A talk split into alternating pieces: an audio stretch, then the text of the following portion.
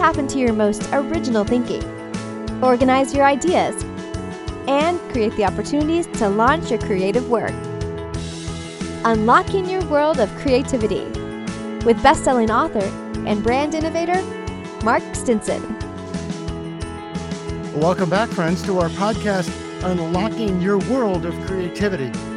And today's topic is a world of sustainability as we try to build more environmentally friendly, a more sustainable world. And we're going to talk about how to do that through design, engineering, even brand building. And my guest is Christian Lodgaard. He's Senior Vice President of Design at Flokk Furniture in Norway. Christian, welcome to the show. Thank you, Mark. Glad to be here. It was great to meet you during Oslo Innovation Week, and you were a primary speaker on the platform of this idea of how we apply creativity to building a more sustainable world. Maybe you could bring us, first of all, up to date on the definition. Hmm. What do we think about when we say sustainable design? So I suppose where I'd start is by pointing out that to us and uh, should be to most design is means to an end. We don't just design for the sake of design. We do it to do things, preferably improve things. And then sustainable design should, of course, then do improvements to the sustainability and in industry. Of course, it's the sustainability of industry. How can we continue to manufacture goods so that we can continue to do so also in future generations? Mm-hmm. And then in many categories, and certainly in the furniture category, what's often boasted and raised is to produce iconic, eternal objects, objects that people will keep and hold on to for their lifetime. And even maybe the kids would inherit it, which is all good and well. When you think about that, when would the improvement arise if I were to buy an iconic recliner for my home that would never change? That improvement would actually take place at that moment in time 15, 20 years from now when I would have otherwise replaced it. That longevity, that iconic status, it's not enough in its own right. We have to also address the footprint where that occurs when producing the item. So we need to do both. We need to design things that have as little environmental footprint in production as possible, that has the longest lifetime, service life as possible, that ages with dignity, is built to be repaired, maintained, and loved for a long time. And then when the journey is uh, ultimately over, not more to be had, it must be possible to recapture all the resources that went into it and bring those resources back into the cycle. Yes. That's what we need to do in And I think most people think about the early part, like you said, the manufacturing. Are we mm-hmm. using recycled materials? Are we using low footprint manufacturing, either techniques or materials, and even just the manufacturing process itself? And how much are we emitting into the air, into the water, and so forth. Does your design thinking even start there and, and yes, back absolutely. into the process? Absolutely, absolutely. So we maintain a set of uh, circular design principles in in Flokk. So a set of five principles, bearings that we that we adhere to and that we try to improve on. That will then make sure that uh, we improve on three three metrics. So this is what we call the five three principle, and it's it's down to hard maths. If you're manufacturing operations like ours, you'll find that 90, 80, 90% of the footprint of the company comes from the products. And doing furniture, which doesn't emit anything in the use phase, 95% of that again is down to the material consumption. Uh, a lot of it will revolve around using as little as possible of as good materials as you possibly can, in meaning durable, long lasting, but also low carbon footprint materials. Mm-hmm. So if we do that, low weight, few components, choice of materials, long lifespan, and ultimately design for disassembly, if we pursue all of those five points, we know that we do the best for the climate, for reducing climate emissions. We do the best to reduce resource consumption. And we also make sure we omit any use of toxic substances.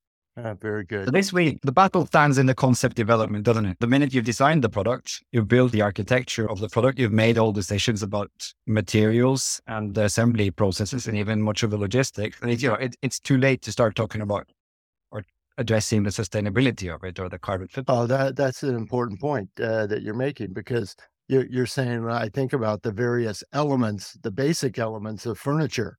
Hmm. There's the wood and there's the coverings and there's the metal and mm-hmm. there's the fasteners and so forth. And you're right. So at the very outset, you've set the direction, haven't you? Exactly.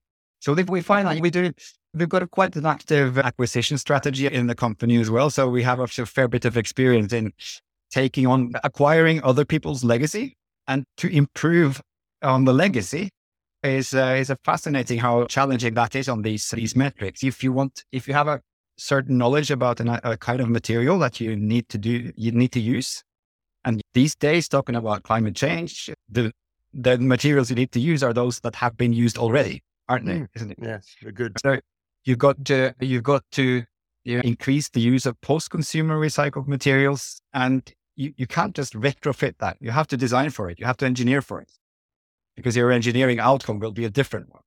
Mm-hmm. Continue this thought on the uh, circular economy or and the circular design process. You've tried to reduce as much as you can at the manufacturing, Mhm. but I loved what you said that, okay, 15 years from now, do I need to get a new chair, a sofa, a desk, or can I extend the life of this one? And I thought uh, one of the points that you made uh, at the summit, and it was also brought up on things like electronics, was the repairability. Can I continue the life of this? Uh, Yes. And I guess maybe in your case, is this patches? Is this replacing a caster? Is uh, fixing a drawer? What have you? Yeah, so I think that this is an, a very pressing topic in this in this arena of sustainable design too. That you need to be able to maintain things. You need to be able to repair things. And I also think that these days that there's a general tendency that consumers want to relate to how their consumables or their- how their products are actually made. You you want to understand how things are assembled. So for a piece of furniture in 10 days, 10 years ago, you typically want to have all your joints, all your assembly mechanisms invisible. Magic, magic assembly. These days, we're trying to pivot completely and say, let's celebrate how this product was uh, assembled. Let's celebrate what kind of materials it was made from. Make, let's make it clearly visible how this was put together, meaning also clearly visible how you can use it, uh, take it apart to fix it instead of trying to hiding the fasteners, we try to place them beautifully. Instead of giving them special screw heads, we give them standard screw heads that you could operate with tools you have in your kitchen drawer. So that you know how to dismantle it, you know how to take the seat off, you need, if you need to replace the cushion. It's transparent, intuitive architecture of a chair or another object. I think is aesthetically appealing and it makes just makes a lot of sense. Ah, very good.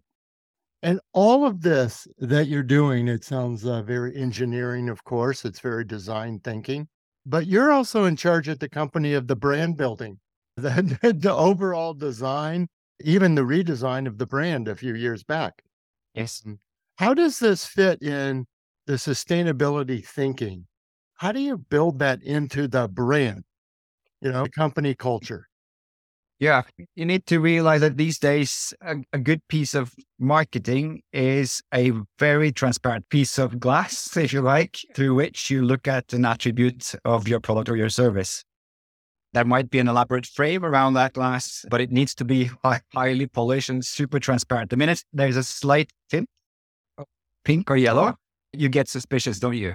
hmm So I think to that extent that you can create communication, a brand platform, which is uh, transparent, that offers that kind of insight into your ethos, what you're trying to pursue, your purpose, your design intentions, then you're doing good, good marketing. When we did that name change a few years ago, uh, we had a, sort of a need to come up with a name that could embrace this, to embrace the, human centeredness of, of what we're trying to, to accomplish. We wanted to provide a nod to the Scandinavian legacy of the company without limiting it geographically. Yeah, we came up with with Shop, which I think embraces that quite quite well. Also, the company culture is embraced in that in that in that name. And for that sake, we do contract furniture, so for employers to furnish their offices. And what they want to do is, of course, to to create their flux. And mm-hmm. using interior and furnishing as a part to create that culture is is a very valid and powerful me. And one of the topics at the conference, of course, was this idea of greenwashing. And mm. you're addressing this with this transparency, but thinking about, hey, it's easy to tell a story of environmental care and so mm. forth, but it's another to tell the truth and be transparent and say uh, what's out there. Are you guys able to show these kind of metrics and measures in a sustainability report, if I call it that. Mm, yeah. It really So we- says we're we're changing the way we work. So, uh, uh, you know, we try to be very transparent in this, and we have been for quite a while. I believe we were the first furniture manufacturer globally to implement environmental product declarations back in 2004. So, shout out to those who know of uh, somewhat earlier, but I, I think we were first uh, on that. And what that does is, of course, to crack uh, down to the last component, the last piece of material and process that goes into producing products so that you can see what kind of contributors come, how it adds up to key metrics like carbon footprint, percentage of recycled uh, material, energy consumption, water consumption, these aspects of a product so that you can relate to that when you acquire one. That you know that when I acquired this chair, it will bring about this climate change. It will bring about this energy consumption, this water consumption, and so on. And you can look into the details of how that figure aggregates. So I think still 19 years ago, and the standard has evolved, the practice has spread. So there's a lot of us now, uh, colleagues out there in, in industry that use this way of declaring environmental performance. It's still the golden standard, I would say, of, of transparency and sustainable performance of products. And thinking about your own creative background and how your philosophy was built, how did Yeah. you come to embrace this and apply your creativity in this direction? If I- if I may uh, tell you a little story about my mom. My mom, she's a mature woman. She's, she just turned 90, meaning she was born in 1933. She was seven years when the war broke out. My grandfather was taken captive by the Nazi occupiers in, in Norway. And when he came back, he survived. But when he came back from captivity, he weighed in at 42 kilos. Wow. So ha- uh, he was my stature. I'm uh, roughly 80. he lost half his weight during captivity. And of course, for a girl aged 10 when he came back, that placed a strong imprint on her character and her ideals and aspirations. So that pulled her off in a direction academically and to her career. She co-founded with friends Peace Research Institute in Oslo, where she also met my father later. And that's their upbringing, their aspiration. And then they had their careers in academia, in politics, uh, international affairs. So I grew up with that kind of bigger picture, but also with an immense joy through other members of my family in, in building things, in creating things. And if you combine the two, combine the bigger picture with the joy of making things, the destination is called industry Mm. right? Because in this, the beauty about industry is that it scales. So if you want to do good and if you want to scale that effort, there's no better place to, to be than industry. So that spurred me into engineering and then design, wanting to work with finished goods products, the way we relate to them. And that's how I landed here. And then you add kids uh, and you start to thinking about their future. And then it's very easy to mobilize a lot of energy and motivation to prove, to demonstrate that you can change, we can change this. We can really change the way objects are manufactured industrially. We could take linear things and bend them to something very close to circular, probably completely to circular someday very soon. Well, Yeah, thanks for sharing those personal stories. And it, it seems, and it- this might be a uh, U.S. centered point of view, but there there really does seem to be a love of design in Scandinavia, Norway in particular, a love of design, but also a love of the environment. Very outdoors, a very we live on land and sea. We're Yeah. very positioned in our uh, of geographic world to really appreciate these things. And I, I, I wondered if you felt like you were a product of this environment, even. Oh, we all are, aren't we? A product of the environment that we're we're surrounded with. But yeah, it's it's a small uh, by population. It's a small country, small nation. So it's it's pretty dense around the capital Oslo and uh, some very few other cities. But then it's we're few and far between. So meaning that historically and culturally, we've had to deal with with climate, with nature, and it, it's far north, so it changes. There's warm night in the summers, but there's dark, cold, cold winters too and you had to make the most of things and also make it pretty much on your own. I think this has, so in terms of how that influences design tradition, it brings us to an essential style. We create, we tend to create or favor essential objects, essential designs because there, wasn't that much surplus. There wasn't that, that much room for ornaments or excessive material consumption uh, or resource consumption at all. You have to make robust, durable, functional, essential product. It's not unique to Scandinavian design, but I think has made it uh, stronger maybe than, than in many other places. Mm-hmm. Now, looking towards the future, your company continues to grow. You were sharing with me that you have manufacturing and offices literally all over the world, from uh, Poland to even LA in the in California. What do you see as future initiatives? How do you keep getting better? It's like uh, we we've achieved what we've achieved today. The bar keeps getting raised. Yeah, that's a good question. I read this this article from one of the partners of McKinsey a few weeks back on LinkedIn, and and he, they were on to how the climate crisis, the nature crisis, doesn't really demand too much innovation. It demands scaling, uh, mm. uh, and I think there's there is a lot to that. But that there's a lot of potentials in technology that we know, materials that we know, waste streams that we can capture. The, the problem is really to to take it in and to scale it.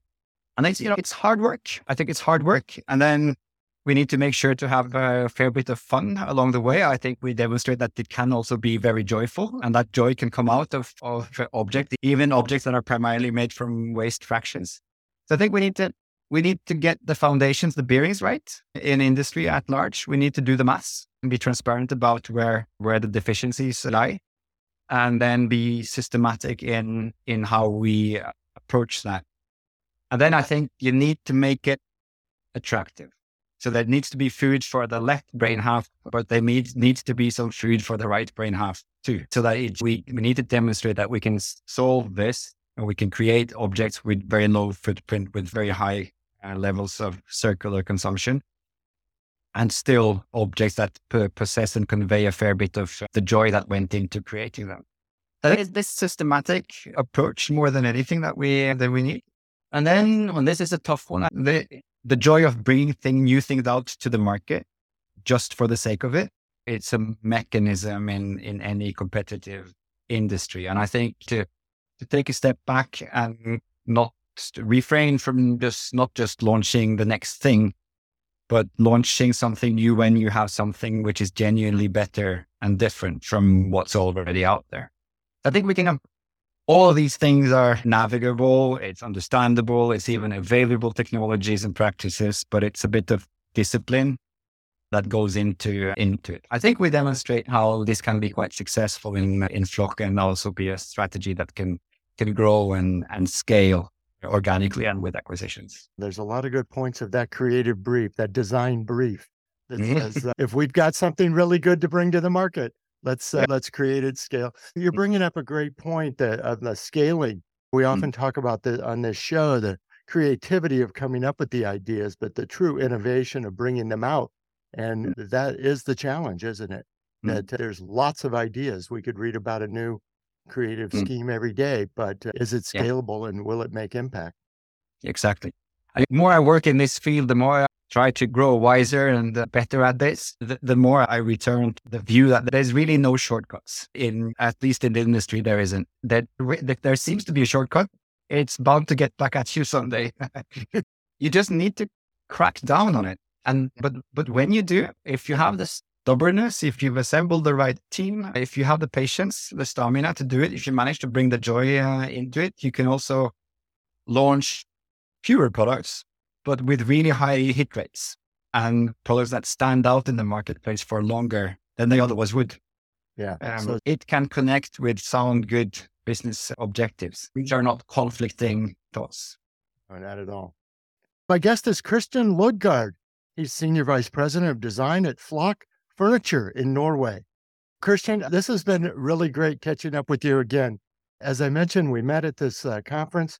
And on this podcast, I often talk about traveling around the world virtually. Mm-hmm. Zoom has been a wonderful thing to keep us all connected, especially through the years when we couldn't uh, get out and travel much.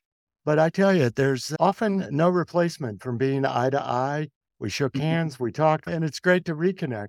So I'm, yeah. I'm really encouraging people to get back out there and meet more people and meet and mingle and uh, travel.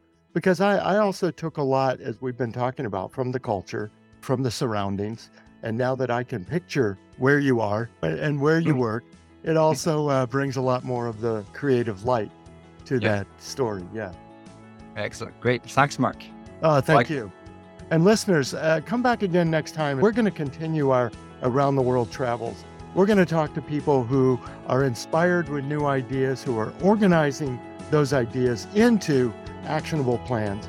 And most of all, we're going to talk about making the connections and the, gaining the confidence to launch our work out into the world and make the kind of impact, especially in the areas of sustainability, make positive impact in the world. And that's what it's all about. So until next time, I'm Mark Stinson, and we'll be unlocking your world of creativity.